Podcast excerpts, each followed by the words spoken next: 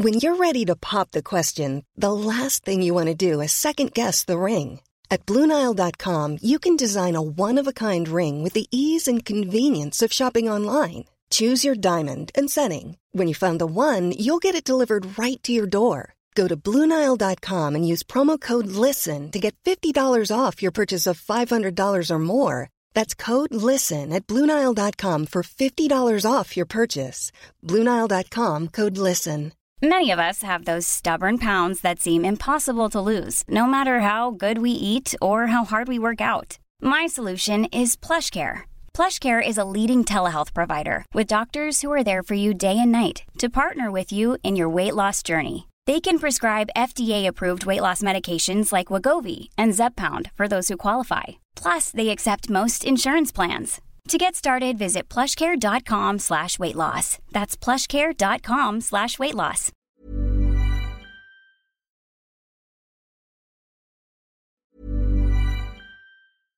Hello, this is Danny Pellegrino, host of the Everything Iconic podcast, and I'm here to tell you all about Splash Refresher because hydration is mandatory, but boring is not. Now, I love my water, but if I don't spice it up, I'm not going to finish what I took out of the fridge. That's why I love my Splash Refresher, which is flavorful, delicious, bright, hydrating, and zero calories. The wild berry flavor is my fave.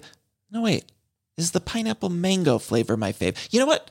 All five craveable Splash Refresher flavors are my fave because they're so delicious. So get hydrated and enjoy it with Splash Refresher. ACAST powers the world's best podcasts. Here's a show that we recommend.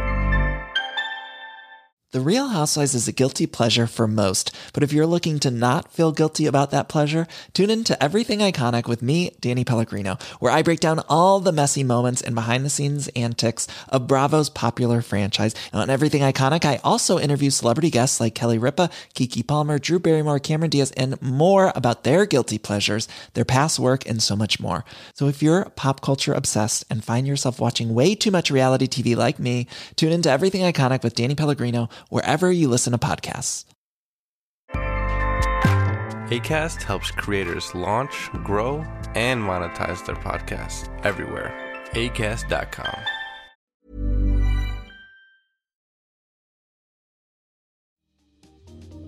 Welcome to Face to Face.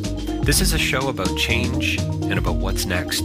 It's a show that wants to ask questions, peel back the layers of our average everyday experience, and go beyond scratching the surface. We interview amazing people with incredible ideas and stories who have done wild, weird, and wonderful things. Remember that imagination shared create collaboration, and collaboration creates community, and community inspires social change. I'm David Peck, and this is Face to Face.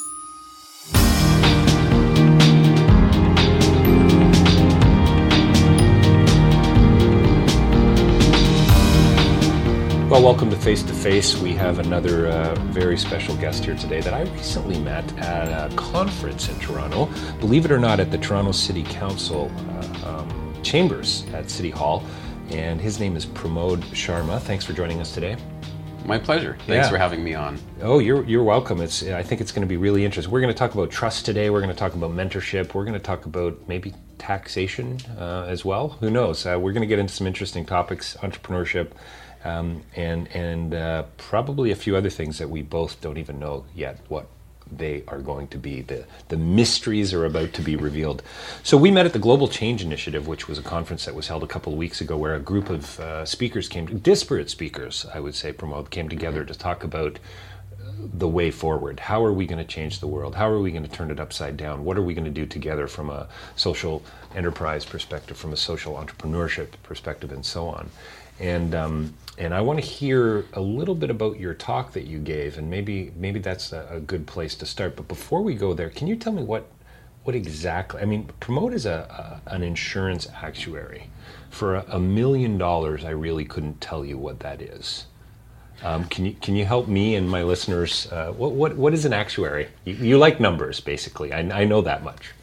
Well, an, an an actuary is a person who's trained to measure and manage risk. And we're surrounded by risk all over the place. In my case, I focused on insurance, primarily life and health insurance. What other kinds of risk? Like, uh, so, like, are there? Um, I mean, do actuaries get into gambling? Uh, do do you know? Uh, um, are we talking about car accidents? Uh, you know, that those types of risks as well, Yeah, Fin- like economic, fiscal stuff. Or, I mean, I understand it with an from an insurance perspective. What are the odds of this house burning down? Can you tell me a bit more about the whole actuarial uh, Yeah. Uh, world? Yeah, actuaries tend to be involved in the financial world. Insurance is a key place, but also looking at the effects of climate change. What does that do to claims? So it's built on the world of statistics and probabilities. Um, so actuaries are not well known outside the insurance world, but they can be valuable in many different places. So um, I don't think it was um, Mark Twain who said this. In fact, I know that it wasn't, but he's, you know, I mean, eh, pretty much anytime you hear a quote that you're not sure who it is, just attribute it to Mark Twain and you're probably going to get it right. Or Abraham Lincoln. Or Abraham It's more Lincoln, serious. Yeah, yeah. Or Brad Pitt, I think. I'm not sure. Yeah. Haven't tried him. Yeah. uh, so what is the line? There's lies, there's damned lies, and then there's statistics. Sounds like Twain. It does sound like Twain. I think I don't think it is. But anyway, so do you believe that? Well, I think that numbers can be tortured into saying anything you want them to say. It's just a question of how you present them, and I'm I'm leery of how things are presented. Uh, as an actuary, I feel I have a responsibility to, pre- to present information in a way that's fair and objective, and not let my own biases get in the way of what I'm presenting. So, for instance, if you see a study done by the tobacco industry, Right, well, what is right. that going to say? Or the soft drink industry? Right? So in a way, the data gets used to promote whatever goals they are trying to achieve. Well, is, isn't that politics now? Politics is driven by the poll, isn't it? I mean, aren't are, uh, don't uh, liberals do what liberals do because polls say they should, and don't conservatives not do what they should do because polls say they should or shouldn't? Isn't isn't it? So aren't we kind of in a way driven by those stats and numbers? Well, that's the dilemma: is Uh-huh. that ultimately everyone is being paid by someone, and that employer wants a certain result, and you know what that result is. You can look at it in auditing, for instance, that if you do an audit a particular way, then maybe you don't get hired by that company again. But maybe the way you're doing it was the right way. So there, you always have these conflicts of interest. So, you know, that's really interesting. And the phrase that just came to mind was cooking the books. I mean, is there a sense in which we're all kind of cooking the books in a way? I mean, that whole phrase, I don't even know where that phrase came from, but the idea is that, you know, as an accountant, you can make the numbers say whatever you want. So when it comes to audit time, you know, if you want to, you know, want to deal with the auditors, well, just, you know, ask your accountant to get a little creative and, you know, carry the two and, and you're all set. Um, would you, you know, so I mean, it, to me, it sounds like you're saying if you pay a particular person, you'll get a particular message or you'll get a particular answer. Well, there's certainly the person will be influenced towards a particular example. So, for instance, in an insurance company, you'd have the chief actuary typically being on the executive team of the company, and the executives get bonuses. And bonuses depend on certain things like sales, profits, etc. Mm-hmm, mm-hmm. And so, on one hand, you've got the pressure to do things as accurately as you as you can. On the other hand, you've got these financial incentives. And despite best interests, it's hard to do what the right thing is when there's something there in the background. Dan Ariely has written extensively about how we get affected in ways we may not even realize. Hmm. And for instance, doctors are considered to be objective, but it seems that by giving them small gifts over a period of time, the pharmaceutical companies can influence the types of prescriptions they give. And it's not that the doctors are trying to do anything bad, but once you start building a relationship, Yeah, once sure. you start having incentives, then it can affect results. Yeah, I mean, if the pharmaceutical rep is attractive and is nice to me and invites me to the odd golf game and gives me baseball tickets for my son, probably going to think of their drug before somebody else's, even if I'm the most ethical doctor in the world. I mm-hmm. think. I think. I mean, the whole notion is that we can be a. You know, you mentioned earlier, and I think this is where I'm going. You know, I want to get back to the whole idea of measuring and managing risk, but you talked about about trying to be as fair and objective as you can and try to remove your bias. Do you think that's even possible, based on this idea of you know a doctor being objective, maybe not so objective because of the the pharmaceutical rep that they're being influenced by? Well, it's an area I've been very interested in understanding better because I'm from the financial sector, and their advisors look like they're on the side of the buyer, but they're being paid by the seller. Right. And it creates a dilemma because the buyer doesn't necessarily know what incentives the seller is receiving and how those incentives could affect the results that the buyer gets. And uh, that's something that's bothered me because people do need financial advice and maybe they think it's of a higher quality than it actually is. And so I was looking at other industries to see what the standards are because advisors are not technically fiduciaries, which means they have no legal responsibility to put the buyer's interest first. They won't necessarily do bad things, but they can look out for themselves. And if you look at fiduciaries, you look at doctors, lawyers, engineers, accountants, etc., they are to put the clients first. But then when you look at the research, you see how difficult that is. So I don't think there's a way to guarantee that the buyer's interests come first. The solution that I use is to provide education. I figure that people are knowledgeable, and if they understand how things work, they can make their own decisions. And just being aware that there are conflicts that we may have difficulty overcoming helps people. So, for instance, I focus on life and health insurance. So, you show me a problem, and the hammer I use will say that, okay, insurance is part of the solution. Those are just the lenses I have. Right. And as long as you're aware of that, you'll understand why I'm saying that. So it's not that I'm trying to be bad or biased, but that's how I see the world. So we all see the world in a particular way, but I think you know, I mean, it's kind of like Edgar Allan Poe's per, Purloined Letter. You know, in the story, it was hanging right there in front of everyone to see, but nobody could see it. And so Michael Polanyi uses this. I've probably spoken about this before in a podcast, but he talks about that with respect to knowledge and understanding.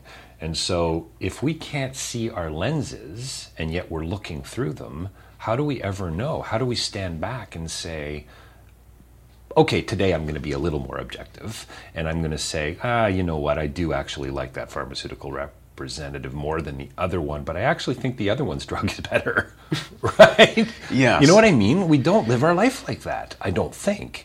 And, and it's like this idea of, of um, logic when people say to me, "Oh, gee, you're not being logical, David," or you know, or I say to my wife, "Elizabeth, you're not being logical," which I don't ever say, but um, Wise I- man. Yeah, but if I was to say that, what I would really probably mean is, you don't make sense to me.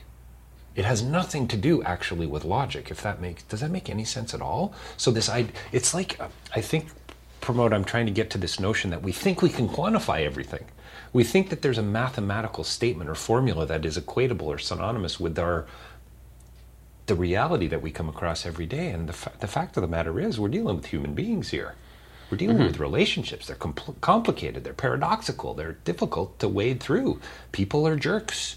Uh, people are wonderful. You know. So how how do you distill that down when you've got this way of seeing the world? Right, and I think that's where the whole world of behavioral economics arose because we were told that we don't do things in a logical way. Right, right. And then Daniel Kahneman and Amos Tversky studied that extensively, and that's another area that I've been quite interested in is how people do make decisions because they are not logical. And when our own abilities get impaired, we don't even notice. So there's research saying that when pe- some people get to their 60s and 70s and are making financial decisions, their cognitive skills may not be as good as they were when they were younger. Right. But they can't tell. And then if you're a, a daughter or a son and you're trying to help them out, and you're saying, well, mom or dad, you need to do this differently or something, that doesn't work because they can't see that. Right, right. It's I've I've heard this before with things like racism, for instance, you mm-hmm. know, or even things like we'll probably get into it a little bit, but the notion of fair trade, for instance. My parents uh, grew up in a, an environment that was probably a lot more racist than than I hope the environment I grew up in, um, and it was just the culture, right? You know, you would refer to people in a certain way that you wouldn't think was racist or wasn't. It had nothing to do with political correctness or incorrectness. It was just the way we were, you know, at this time my parents never would have thought of fair trade coffee. Well, what's that? It's just coffee, right? So you can't know what you don't know, kind of a thing. So mm-hmm. in the same, so how do you break people out of that? from and I, I mean as we move into this interview more i mean we're here i hope to talk a bit about social change and entrepreneurship and so on how do you get from here to there Well, I found that you can't help people more than they want to be helped at the mm. time. And I learned that when I became a manager. Ultimately, I had 10 staff. And I would see things in people that they didn't seem to see in themselves. I saw they, they could do more than they were doing. And in the beginning, I provided them guidance to help them achieve these goals. And that didn't work well because they weren't happy. And I realized that they are where they are because of who they are or who they want to be. And I couldn't really change them. I could only help the ones who wanted to know. And I think we have unprecedented opportunities to help people change hmm. through the online world line. that we're in. love it I don't even know what I just said. you said unprecedented opportunities to help people change that's great that should be the subtitle of your new book when I have a book, then that's, That's right. something I'll, I'll Yeah, keep in yeah. mind. Uh, and now we have the ability to communicate with the world, whether it's through text, audio, video, whatever the mechanism. And we can learn a lot from people like us. We don't have to rely on the experts and the biases they may have. We can hear from everyday people. So, for instance, when you're buying your audio equipment or like I'm getting cameras, then I'm not just reading reviews by experts, I'm reading reviews by actual people. And that helps me understand things. If you look at change, it seems to be happening much faster than ever. And an example would be the cell phone, for instance, where no one had one 10, well, okay, maybe people had cell phones 10 years ago, but not so many. And now the majority seem to have smartphones. And when you have access to anytime information, wherever you are with mobile internet, it helps you get information when you want it. So I, I think that people are getting very good at adopting new ways of looking at the world. Uh, when I grew up, uh, like I, I'm a vegetarian, and when I grew up, people had no idea what that was. Like it would be, well, oh, you look normal to me, or how do you get your protein, things like that. Now it's accepted. So when I look at people in the last generation, you can see how much change they've had to undergo. And for the most part, they've undergone it well. I guess the last example I would give is that I grew up in London, Ontario. And, that's too bad well, I can't do anything about that now. I don't even know why I said that. Yeah. Well, I, I think I was expecting. I grew up in London, England, and then I was just kind of disappointed by the whole Ontario thing. Yeah, There's a London in England also? there is, in fact. Yes. Oh, okay. That's. Oh, I'll make a note of that. and until high Got to school, get out more, yeah, until high school, I was the only non-white kid that Right. I had seen Sure. or that my Yep. friends had seen. Yep. It wasn't until high school that I saw someone who was black, and he was from the Caribbean. He had a British accent. Like none of these things made sense. Yeah, sure, sure. And so growing in a growing up in an environment like that to coming to a place like Toronto where there's so much diversity is a big change. But in our city here, people do seem to get along. Yeah, yeah, yeah. They do. They do for the most part, at least. Um, I wanna, I wanna make a connection between this idea of risk. Um, you know, you use the phrase adopting new ways of looking at the world. You know, you feel that you know because of, I guess, the benefits of globalization, the more positive aspects of globalization, because people have access to information and phones and so on.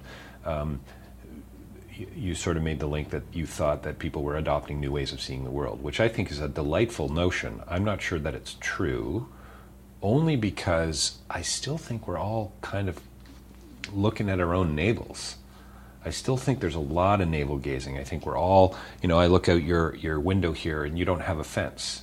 Well, most people seem to, right? And they keep themselves kind of boxed in and so on. And they're not really thinking about beyond their own backyard. They're not thinking about others primarily. It's about their own sort of circle of influence, which is not necessarily a bad thing. But I think one of my projects going forward, and I have no research on this, is, you know, why don't we think about others more? Is there, a, is there an inherent risk there? Can you talk about that at all as an actuary? I, can I talk love the word actuary, by the way. It just sounds good. I can talk about that as a person, but I don't have actuarial training that gives me any special skills. Our lives have become very busy, uh, much busier than I recall as a child, and it, they seem to be getting busier all the time. And I think as a result, we don't have as much time to think about things. That when I grew up, then it was common to have one parent at home, for instance, mm-hmm. and now it's common to have both parents out. And when both parents are out, then maybe the food isn't as good, there's less time with the children. So there are pros and cons to that. The parents don't have the same level of influence that they mm-hmm. did when one was at home. And maybe because of that, there's greater exposure to other ideas and other people.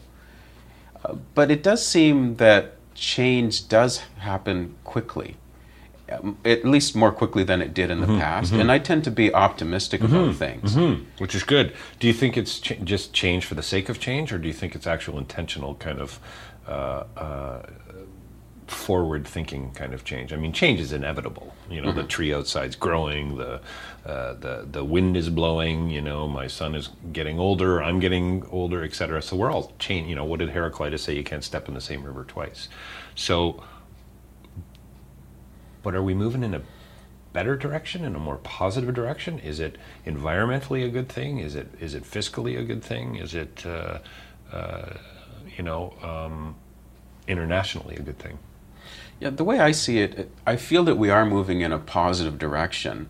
And I look at how conscious people are becoming of consequences of things they do. Hmm. Like when we came to Canada, like I was just two years old, and my parents were very big on things like recycling, hmm. which people just didn't do. people people did not recycle no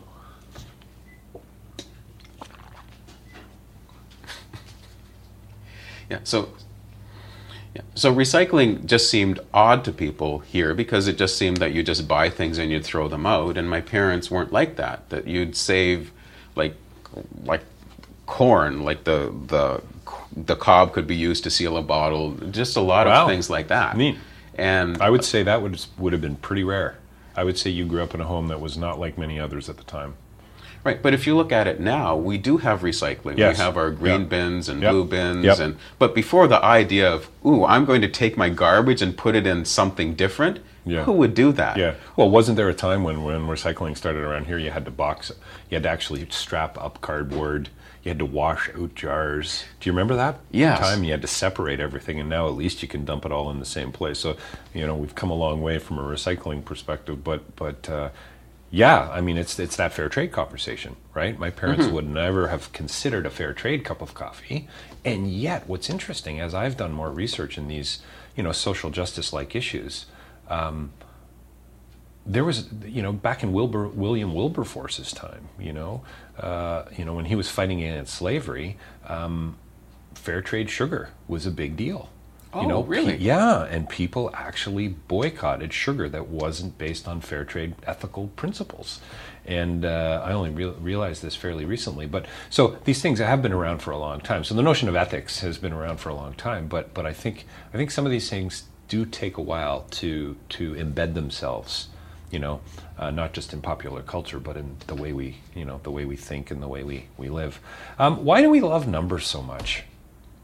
Why do why we do love we numbers so love much? numbers so much? I mean, you must have a a, a a pretty uh, compelling argument as to why I should be more of a mathematician. I don't know that people do love numbers. No? But I think numbers bring a certain level of credibility, especially if you add a few decimal places. It makes Right. it makes things just more real. Uh, I think interest in numbers varies among people. In my mind, mathematics is a language, and I have this interest in language. And so I guess I feel a little more attracted to it. But the funny thing in my case is that I've always liked words more than numbers. And you tend to get stereotyped as an actuary. You almost all you do is you look at numbers all mm-hmm. day. But in my career, the number part was the one that brought me the angst because I could look at a page of numbers and they wouldn't speak to me. I couldn't tell what number was off or what to do about something if it was off. But if you gave me a page to read, then I could think of, well, this could be said differently, that could be done differently. And that's okay because we need different kinds of people in the world. yeah, I mean, just the, the cliche, right? Numbers don't lie. I, I mean, I think that I, I don't believe that for a second, based on our earlier conversation and the, the potentially the, the Twain quote. But but we do seem to operate as if numbers don't lie. So, you know, in, in the field that I'm in, in development and so on, it's all about quantification. It's all about your results, David. Tell me what impact you're having you know uh, detail tell me how much by, by what percentages you've reduced waterborne diseases in this particular area or how has uh, childhood education increased and tell me the numbers i want to know how many students you taught boys and girls but i also want to know if you know the literacy rate is it up by 32% or is it 45 and and funding is based on this now i'm not saying we shouldn't use numbers but I wonder sometimes if it lacks an edge. I find it interesting that you that you said uh, numbers don't really speak to you in the way that language does, and I think that's fascinating because I think the way forward is we need to start injecting more humanity into our numbers into our quantification. And so I just wrote an article recently and I said, when are we going to realize that everything that's quantifiable is actually on some level qualitative? That's exactly what I wanted to Right. get at is that we measure what's simple, we don't measure, mm, and we nice. can't measure what's important. Nice. So, for instance, in the work that you're talking about, how do you measure the peace of mind of someone who now knows that their health is better or they now have clean drinking water? They don't have to worry about parasites in it. Uh, you can measure the percentage reductions in pollutants and all these different things. Sure. But yeah. Levels of arsenic and this kind of stuff. Yes. Yeah. Which is important. yes. And I don't want to. I don't want to poo-poo that at all. But But unfortunately, we can, we don't have measures for the qualitative aspects, and those ultimately are more important. and do you think there's a way to do that? Is there a way to measure this stuff? I mean, a, a development expert, a, a, a statistician would probably say yes. There are ways of uh, measuring change and measuring, you know, attitudes and sh- so on. But, but ultimately, there's they're they're qual and and you know what's really interesting. I love the connections in our in our discussion today because now we're kind of back to lenses. And connections because you've got your interviewers now who are taking down the information and ticking off the boxes, the scales from one to ten, and they say, "So tell me, tell me, have, have has your level of understanding with regard to the English language shifted?" Oh yeah, I'm a much, you know, and so you put a seven out of ten instead of a nine or instead of a five.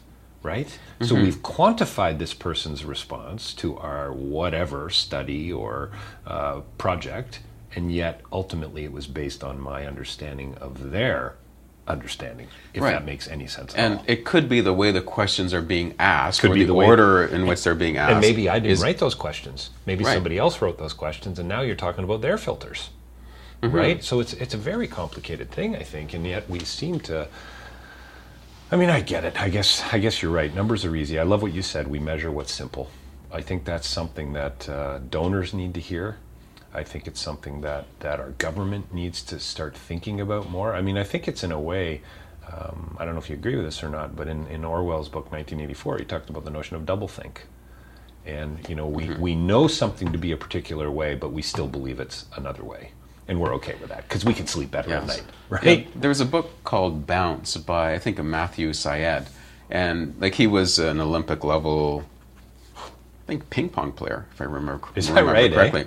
my son And- and i basically uh, were introduced to ping pong this year in panama no less and absolutely had a blast uh, i found a game to play with spencer that is just it's so much fun ping pong is great anyway sorry Now, in, in that he talks about Yeah. the idea of doublethink, that how in sports it's essential, so that Hmm. when you're playing, you have to believe that you're going to win. But then you know from your track record that you only win X percent of the time. And you, Interesting. so you can't have both of those beliefs at the same time, yet you have to have those beliefs. Otherwise, you won't get the results. Uh, so, yeah, it's a fascinating topic, this doublethink idea. And we are good at it. It just shows that we're filled with contradictions. Yeah, exactly. Yeah, I think that's uh, I think that's true. I was on your site um, uh, just this morning, and, and I mean, so here are some of the most important lessons I've learned. You say, um, do what others won't. Keep improving and making improvements. Study a fast-moving subworld. Uh, what does that mean? Coach and get coached. Uh, begin with the end in mind. This doesn't sound like an actuary to me. What's going on here on your website, uh, Pramod? Well, uh, I There's no there's no numbers here. We're here for four oh hang on. We're here for four purposes. So there's the first uh, numerical uh, notion. To live, to love, to learn, to leave a legacy. I mean, this is wonderful stuff, but. That's Covey. I didn't come up with that. Oh, that's that. Covey, okay, but still. that's funny. That's Stephen Covey, by the way. Yeah, Stephen Covey, Um, yeah. The father, that- the one who's the passed father. away. That's right. Is that from the Seven Habits of Highly Effective People or something like that? Yes, I think so. Yeah, I, I, want to get to that, um, but what's going on here? This is not actuarial in nature or tone. Well, I don't know. I've I've always felt that I've had things I wanted to say, and I simply never had an outlet before. Mm-hmm. And the people I worked with and the people I knew weren't necessarily the right audience. But I've always felt that there are people out there that would be interested in some of the things I want to communicate. And on my personal website, I've just put down some of those things. And it's fascinating how people will respond. Like, I haven't looked at that page in a long time, but that was something important to me at the time. If I were doing that today, it would probably be a blog post, but I think I did Right. that before I started blogging. Right. right. Um, so I just figure that uh, what I'm trying to do in a roundabout way is help people that I've never even met and probably never will meet. And if you think there's some value in what I've said, then that's great because I wanted to do things that would reach other people. In essence, what I'm trying to do, if you look at it from a marketing point of view, uh, the world of business, is polarize people. So before someone meets you, if they can get So hang on, hang on. You want to polarize people? Yes. Interesting. Okay. Uh, and I, please. I don't mean in a like a like a rude way, but I want people to have enough information about me that they'll feel that here's someone I don't even want to meet. Like they're just not for me at all. And others will say, "Well, I that I agree with that. That's the sort of person I want to know." And I would rather that people figure that out ideally before we've even met.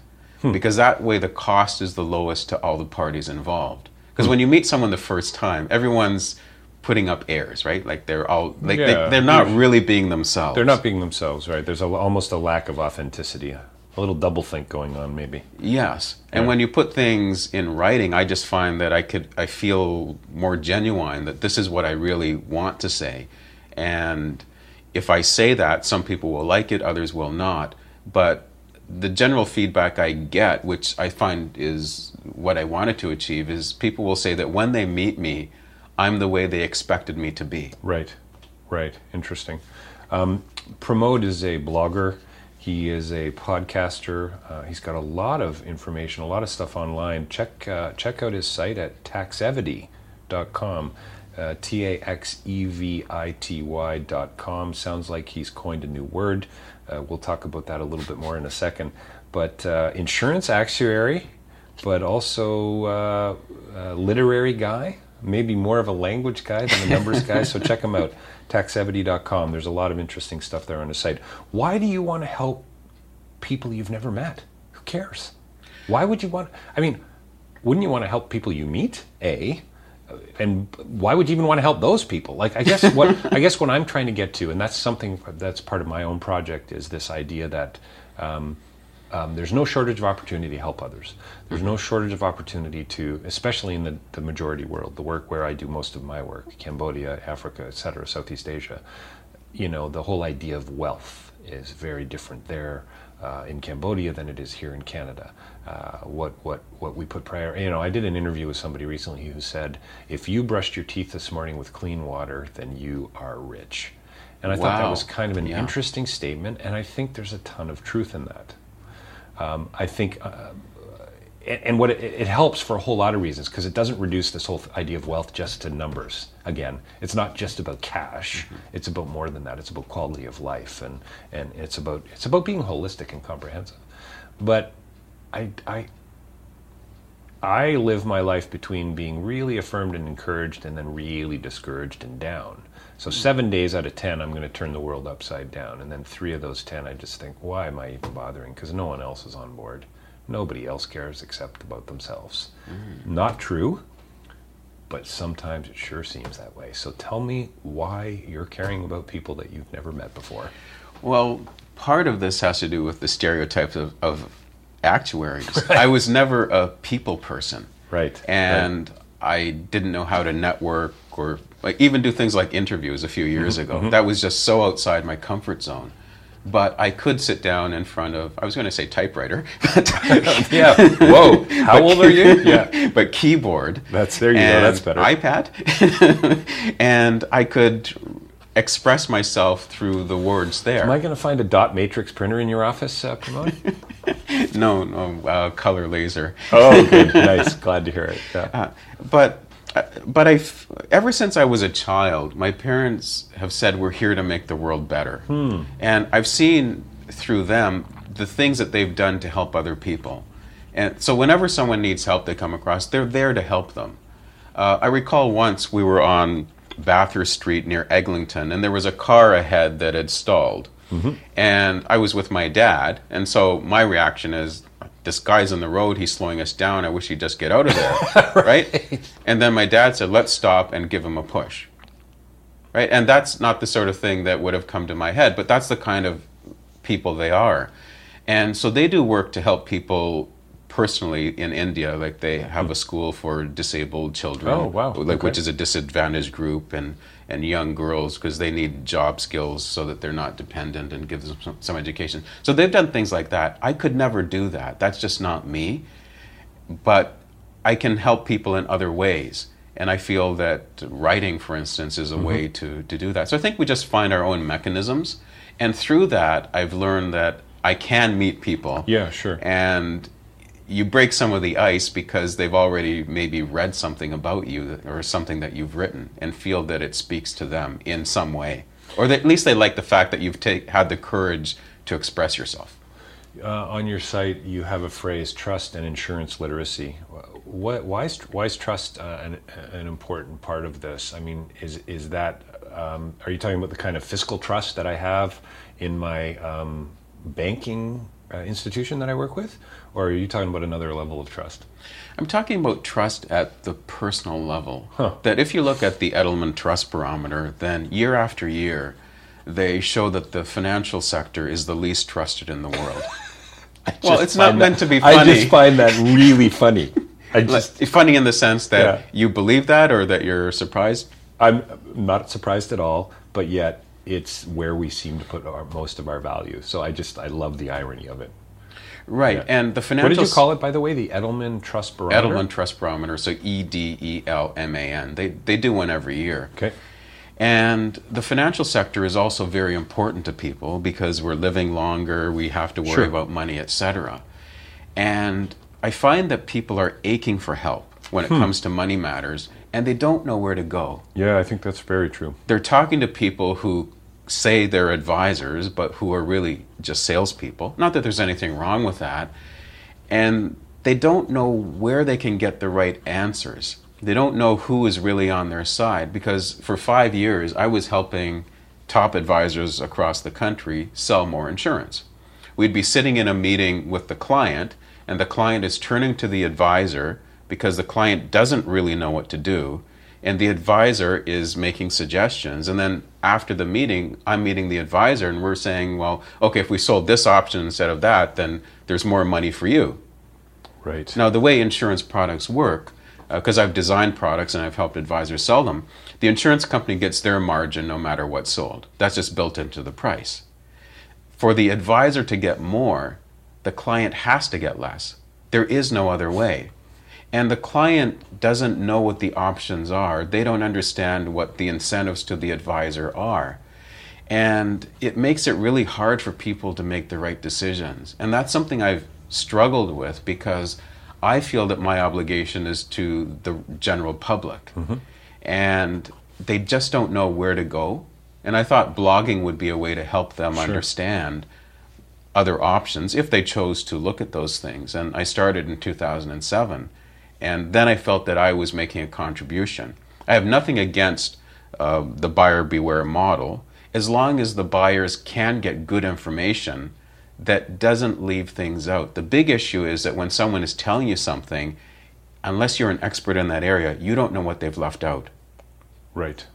Right. Well, again, it's back to, you know, here we go about a thread, but you don't know what you don't know, right? So, Yes. you know, I've always said you can't ask, I mean, you can tell a lot about a person by the nature of questions they ask. And in order to ask good questions, you need to know a little bit about the topic or, or about mm-hmm. the person you're having a conversation with. Or maybe in your case, you need to trust them.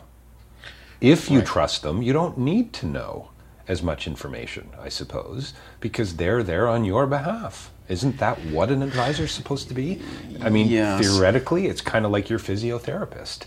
You've got to trust them with your muscles and your bones and so on, because if you don't, they're do, probably doing more. Da- they might be doing more damage than than, than you know. Because I, I mean, I've got a physiotherapist. I don't know anything about my shoulder muscles, but I know it's a mess, and and I need help. So, yeah, I mean, I, I I'm with you. I think this issue of trust is absolutely huge. I. I, I'm fascinated by it. I, I don't think we, we trust very many people, actually. Um, and I think it comes out in our uh, inability to be transparent, our unwillingness to be authentic in, in, in social settings, you know, and, and, uh, um, and, and with others in a, in a, in a general way, you know. Um, yeah, it's fascinating. Um, I, uh, I, we were out the other day, and I've always found it kind of humorous that that uh, if you're in a kind of a traffic jam and there's somebody following fairly closely behind you, and you start to indicate to go over into that lane, typically what I've found, try this out, uh, that person now will speed up. Typically, not slow down and let you in. No wonder we don't trust anybody if that's seems to be our mode, if that's our lens, if that's our perspective, it's all about me, it's all about myself, you know, aren't we kind of screwed?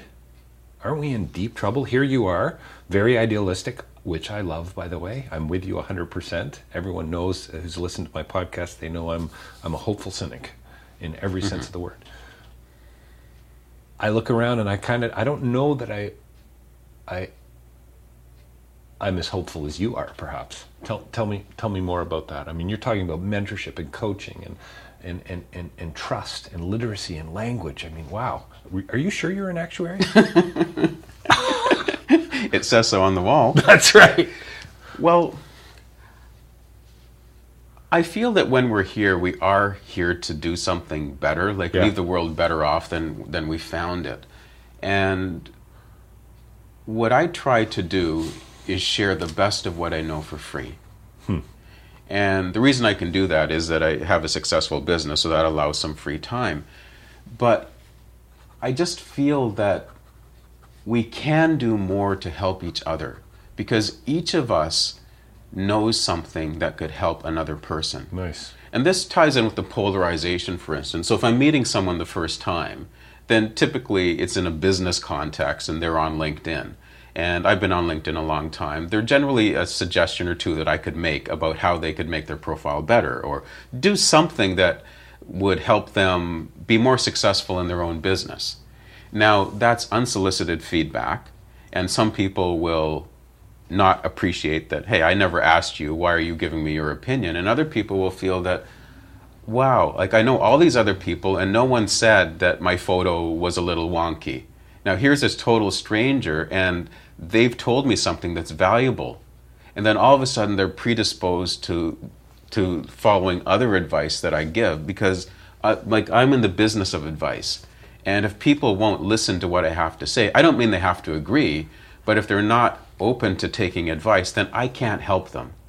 And I would like to figure that out as early as possible in the process for their benefit and mine.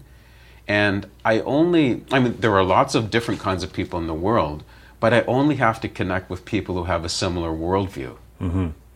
And so I can meet the people who will let me into that lane of traffic because Right, right. that's the kind of people they are. Right, right.